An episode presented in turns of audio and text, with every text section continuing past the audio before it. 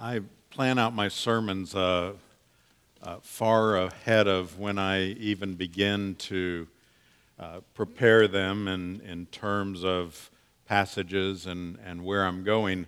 But typically, I uh, start on the next week's sermon on uh, Sunday afternoon when I get home. And as I was beginning to work on uh, this passage, I, began to ask myself uh, a, a, question, and that is uh, for those that I would be speaking to this week, uh, I wonder if there is anyone in this room, I'm not asking for a show of hands, anyone in this room that doesn't want to please God.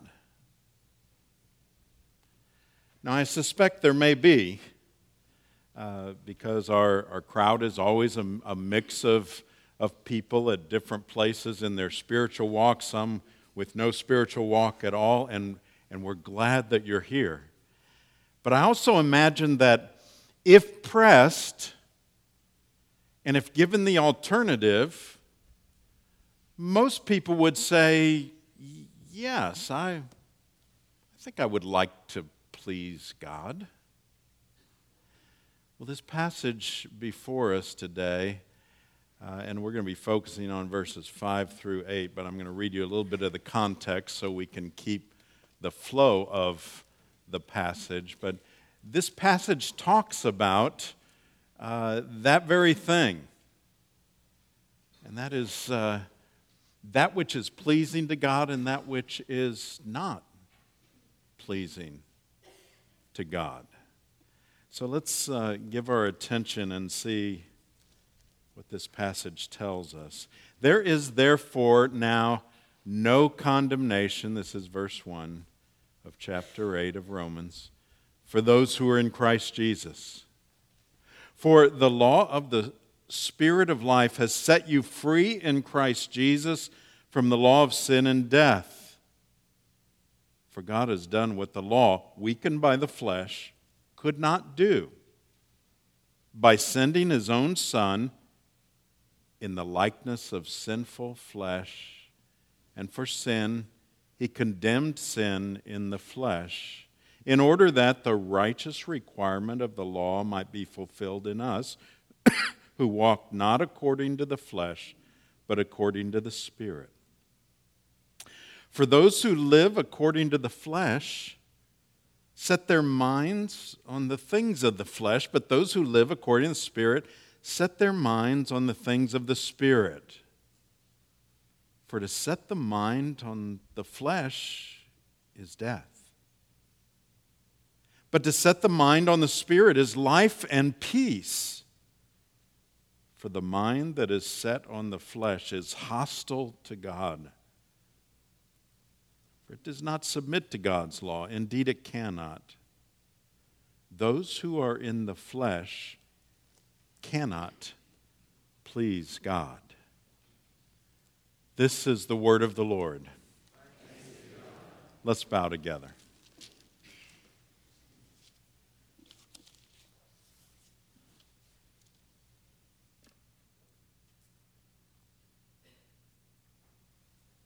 Lord, we would ask in these moments. We, we would ask for you to bring, even as we spoke of earlier, absolute clarity. Uh, we may be kidding ourselves in terms of where we are with, with you. Or we may not be kidding ourselves, but may be satisfied with being far from you. But Lord, will you stir up within us that which is necessary to respond to you as you call to us? Only you can enable that. And so we would ask for this in Jesus' precious name. Amen.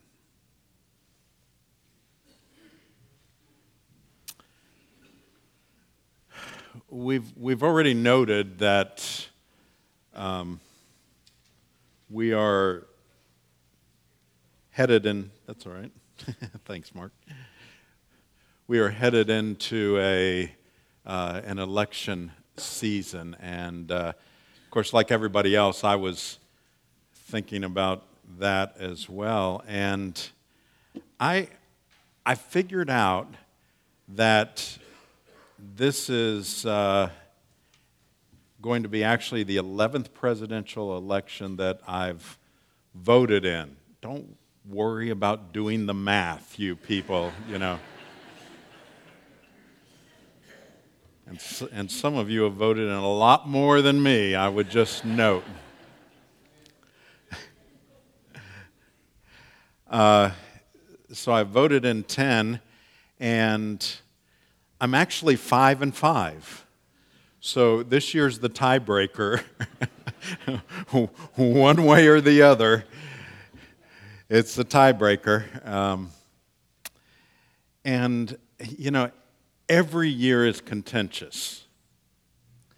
But I think most of us would agree that this is, this is something else. This is, this is a different kind of, of year. And one of the things that I've seen, and, and, you know, and there's always turmoil over candidates and, and so on. Uh, but I'm not sure I've ever seen one this contentious. and I I'm not sure I've seen so many people who were planning to vote in such a crisis of conscience. And then the other thing that I've, I've noticed, and, and this isn't that untypical, but that is that when accusations come out against uh, the candidates, which is what this has been characterized by, right? when an accusation comes out, those on the different sides look at those same accusations and interpret them completely different. They look at the same things and generally come to exact opposite conclusions. Now, I, I get it, but I'm going to be really happy when this season is over.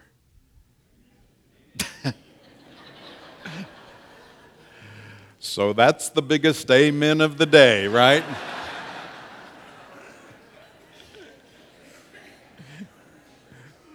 I don't know why I start on Sunday afternoon when that's all it takes. Uh,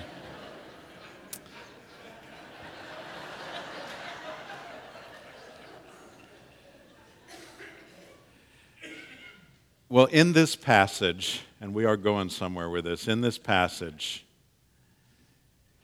we see the Apostle Paul addressing basically two groups of people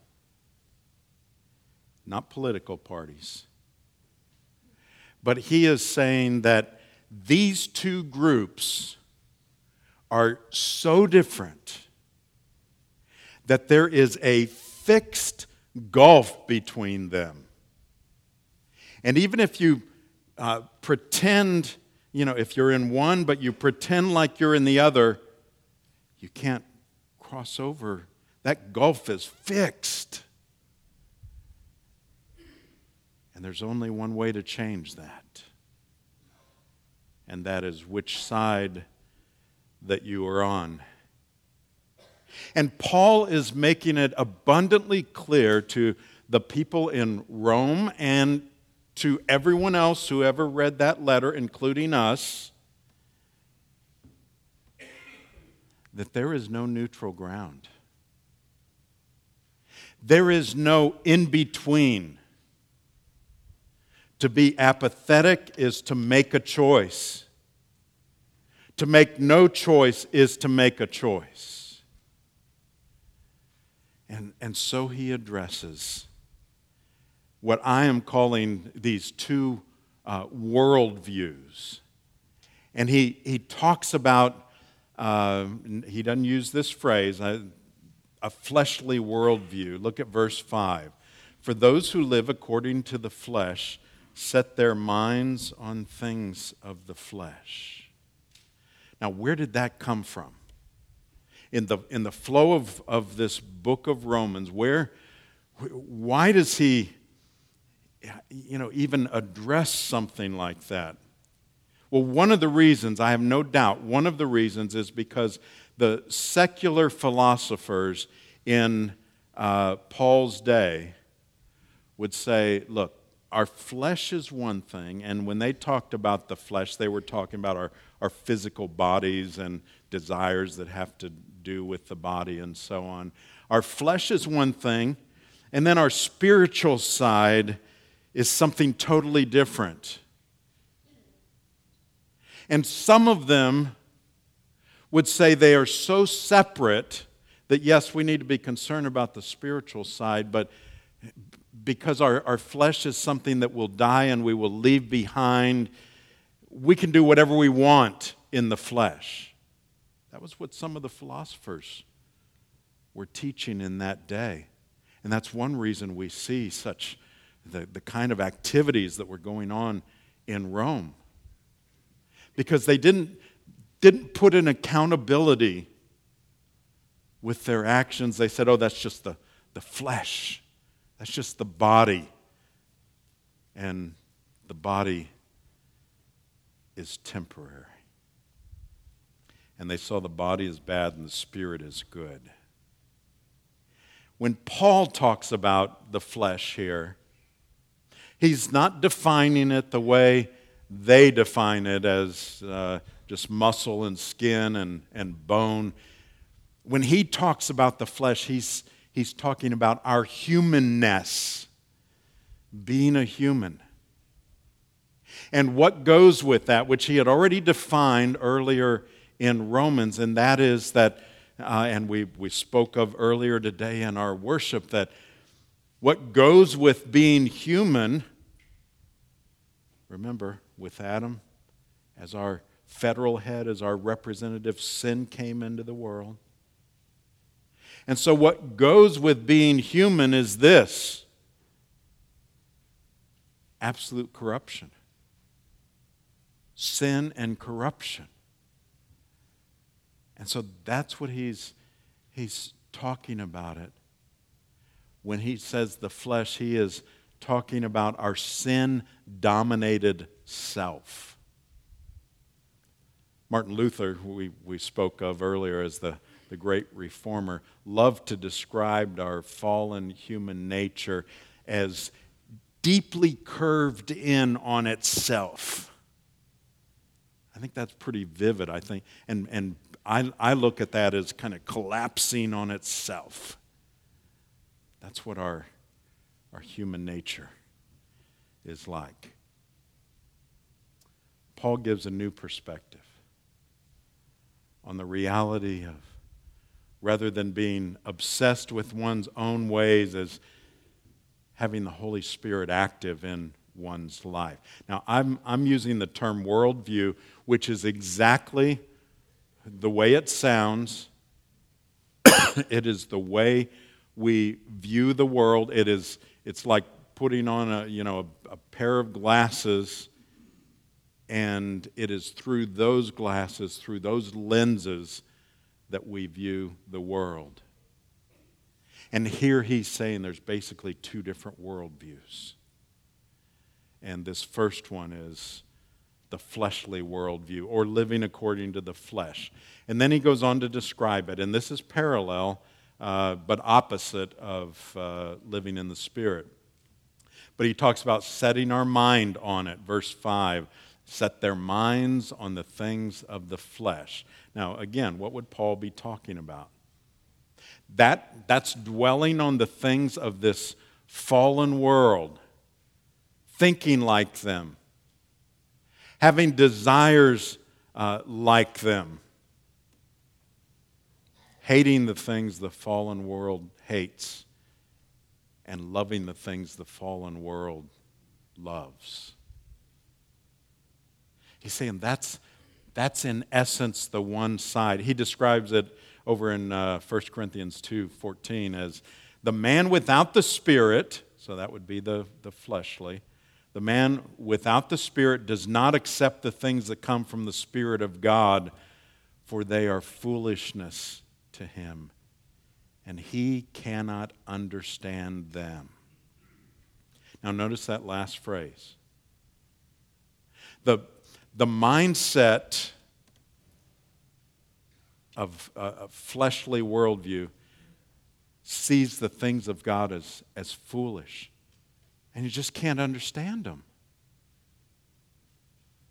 It is likely that today, uh, on your way to church, you passed neighbors. All mine were asleep when I passed them. but you passed neighbors that had made a decision. And they had decided that their there is something way more important than to be in worship at a church today. Now, that might be washing their car, it might be sleeping in, going to brunch, working in their yard. But to them, what you did by coming here, and it's foolishness. Now, they might not call you a fool, but by their choice, that's basically what they're saying. That's what the, they're, they're thinking. It's foolishness. I don't get it. Why, why would anyone want to take up a whole Sunday morning with whatever goes on inside the walls of churches? Now, they, they probably wouldn't call you foolish. And really, they may not even care what you're doing. But Paul says it's actually more than just not caring about God, it's something way worse. It's actually, according to his words, hostility to God. Verse 7 For the, the mind that is set on the flesh is hostile to God, for it does not submit to God's law. Indeed, it cannot.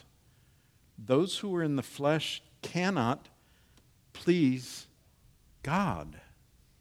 Remember what we talked about earlier? Pleasing God? Now, your neighbors probably all those that you passed probably weren't necessarily consciously, uh, you know, last night saying, I'm hostile to God. There are people like that.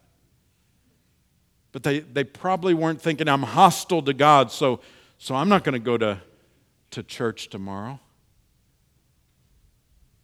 It may have just been, I, I don't care anything about it. But Paul is saying there isn't a neutral position. When you're following the flesh, it is showing hostility to God, and to show hostility to God makes you an enemy of God. And that's a dangerous place to be. So, when it comes to God, if you choose to have an uh, have a fallen world uh, worldview, you're showing yourself to be hostile to God, against God. No, I just don't care anything about His way. Paul leaves no room for being neutral or apathetic, but basically says to not choose to walk in the Spirit means you have chosen to be an enemy of God. And, and there's something even, even more shocking, and that's this. We need to understand enemies of God don't survive. Look at verse 6. It results in death. For to set the mind on the flesh is death. Now, John Stott says the mindset of, of flesh dominated people is, is already one of spiritual death and leads inevitably to eternal death. And by the way, that's not ceasing to exist. That, that'd be easier. We will all exist forever. But eternal death is existence in the absence of the only thing good in the universe, and that's God Himself. He goes on to say, For it alienates them from God and renders fellowship with Him impossible either in this world or the next. Now, if that hadn't been clear enough, over in Galatians 5, to clarify uh, what this worldview is characterized by, uh, this is what Paul says. Now, the works of the flesh, fleshly worldview, are evident sexual immorality, impurity, sensuality, idolatry, sorcery, enmity, strife, jealousy, fits of anger, uh, rivalries, dissensions, divisions, envy, drunkenness, orgies, and things like these. And that's the key there doesn't have to, this isn't a, an exhaustive list. It says things like these. And things like these. I warn you, as I warned you before, that those who do such things will not inherit the kingdom of God. So that's the death that Paul speaks of. And I, I wanted to save this list because I didn't, I didn't want to give the impression that it's just about, well, if I don't do those things, I'm good. Or if I do good things, then I'm okay. These are things that will ultimately come out when one is walking in the Spirit. But, but don't kid yourself. Some of those neighbors that you passed that want to walk in the flesh, they may be very moral they may not be guilty of any of these things outwardly. And that's the scary part. That's the death that Paul speaks of. These are just examples of actions for those who have fallen into a, a, worldly or fleshly worldview. Now, let's look at the contrast then. That's the one side the one worldview. The other one is a worldview from the Holy Spirit, verse 5. But those who live according to the Spirit set their minds on the things of the Spirit. Again, Galatians 5 shows the contrast of walking in the flesh. It, it lists all those things that can come out of that kind of a life. he says, but the fruit of the Spirit is love, joy, peace, patience, kindness, goodness, faithfulness, gentleness, self control. Against such things there's no law. And those who belong to Christ Jesus have crucified the flesh with its passions and desires. See how parallel this is with what we've seen in Romans?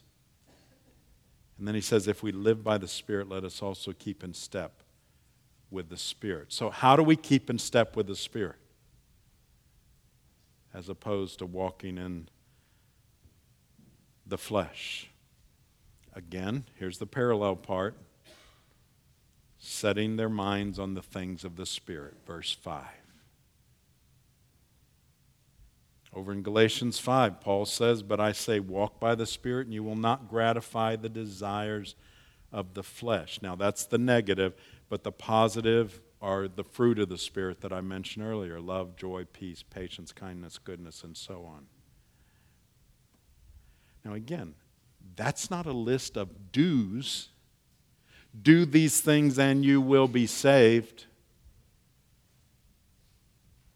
But this is fruit that comes out of one who is walking in the Spirit. That's the idea here. It's what a believer is characterized by. Walking in the, in the Spirit is absolutely determining that truth comes from the Scripture and not my feelings. Even our conscience, even the conscience of a believer who is indwelt by the Spirit, should not be our final guide because we can be fooled by our own conscience. But the Word of God is firm and it stays the same and it doesn't go up and down with our, our feelings or our difficulties. It stays the same. So that ultimately has to be our, our foundation. God's will isn't determined by what will get me ahead in this life, but by what God wants me to do. And often that's going to go contrary to what everyone around you is saying because the flesh is not the authority, the Holy Spirit is.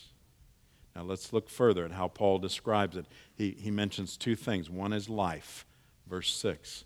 For to set the mind on the flesh is death, but to set the mind on the spirit is life and peace.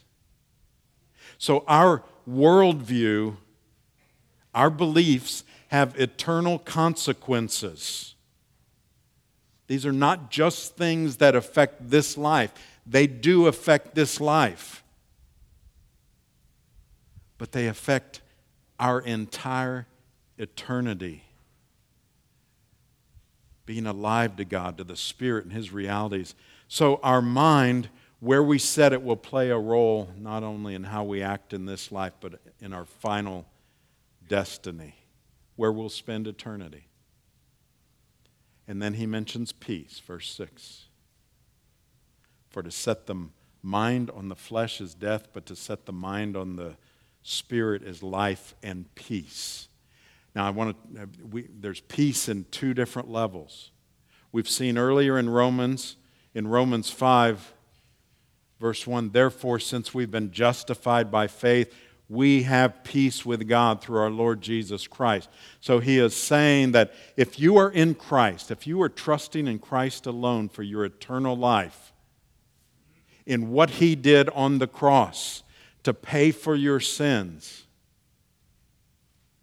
if you're trusting in that, then no matter what is going on in your life, you can know I've got peace with God.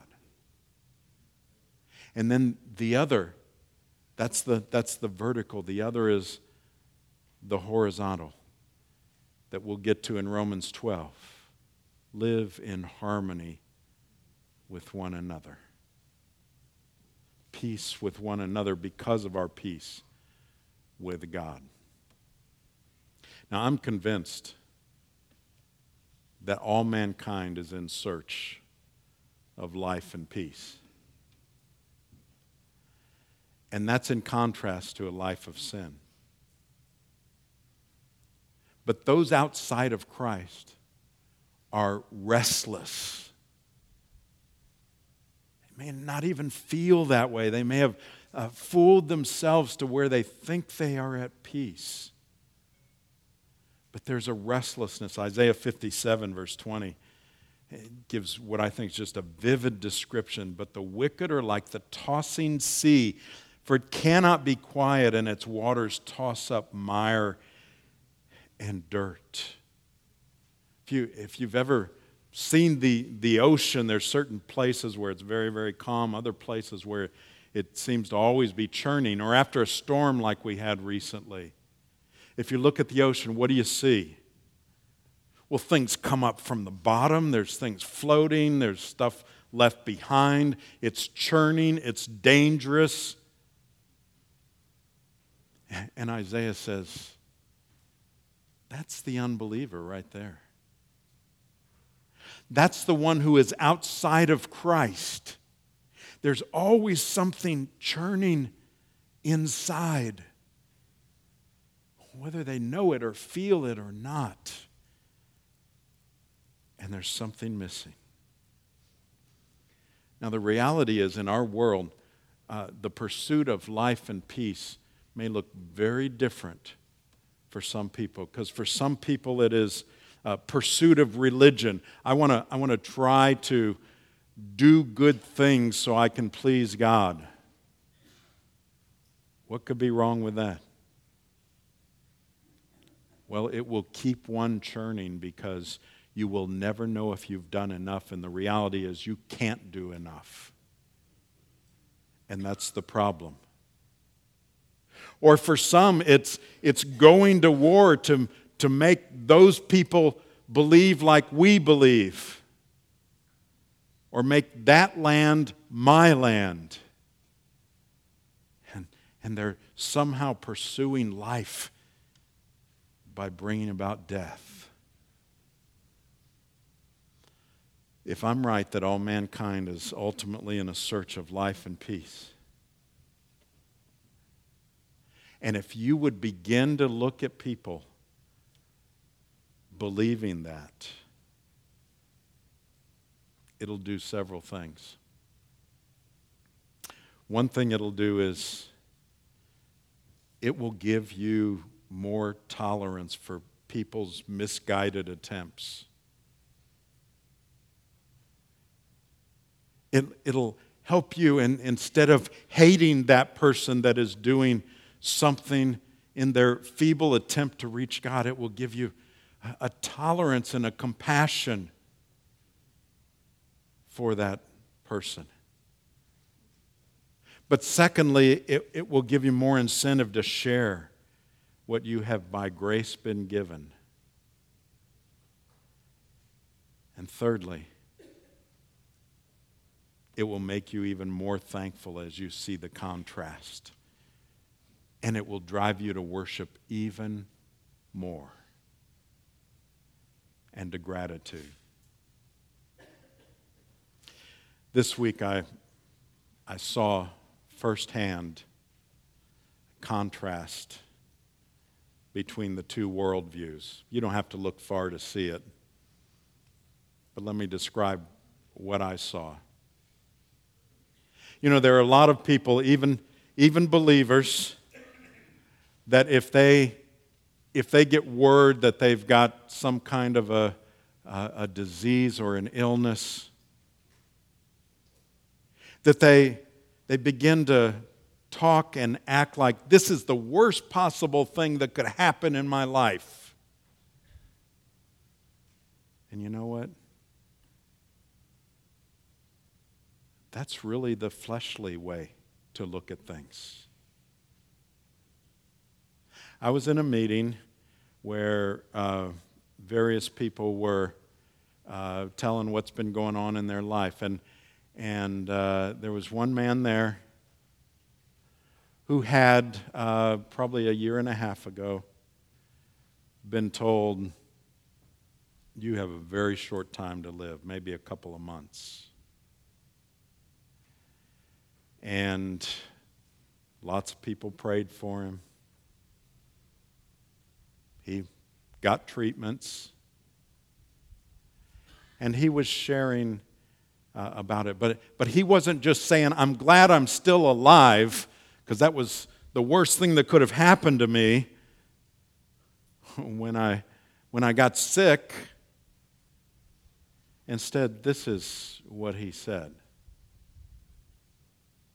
If you haven't experienced a sickness or a trauma that is truly life threatening, you've missed out.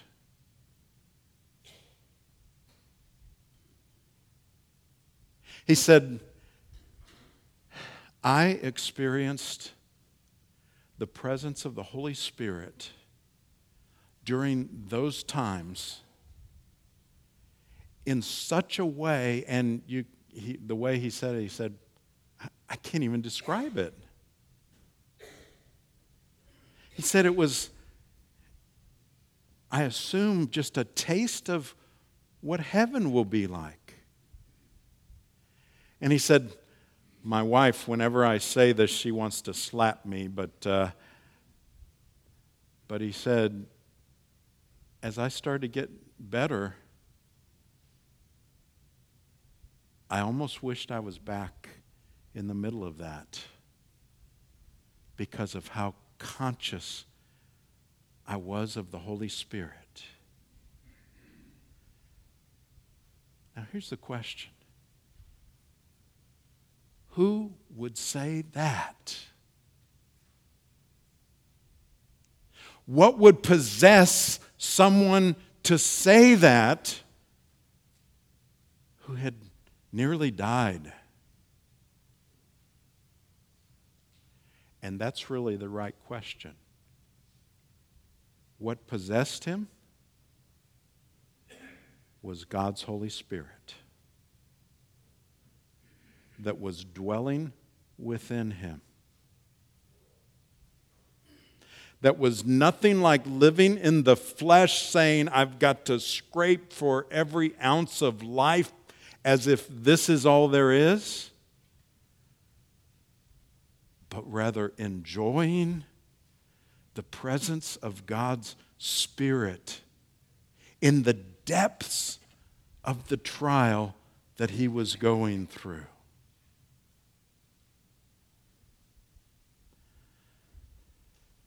Augustine said this Thou hast made for us yourself, and our hearts are restless until they find their rest in you.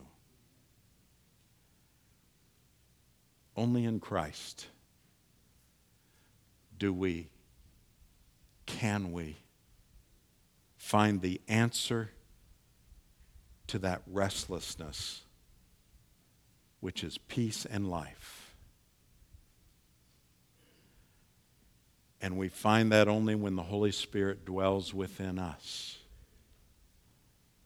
And the Holy Spirit only dwells within those who are in union with Christ by trusting in Him alone for their eternal life.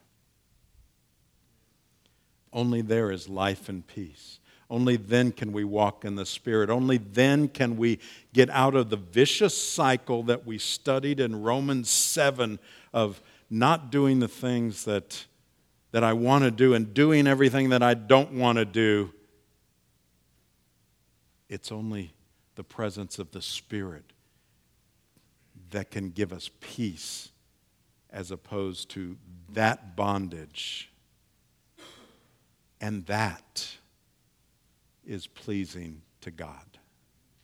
Let's bow together.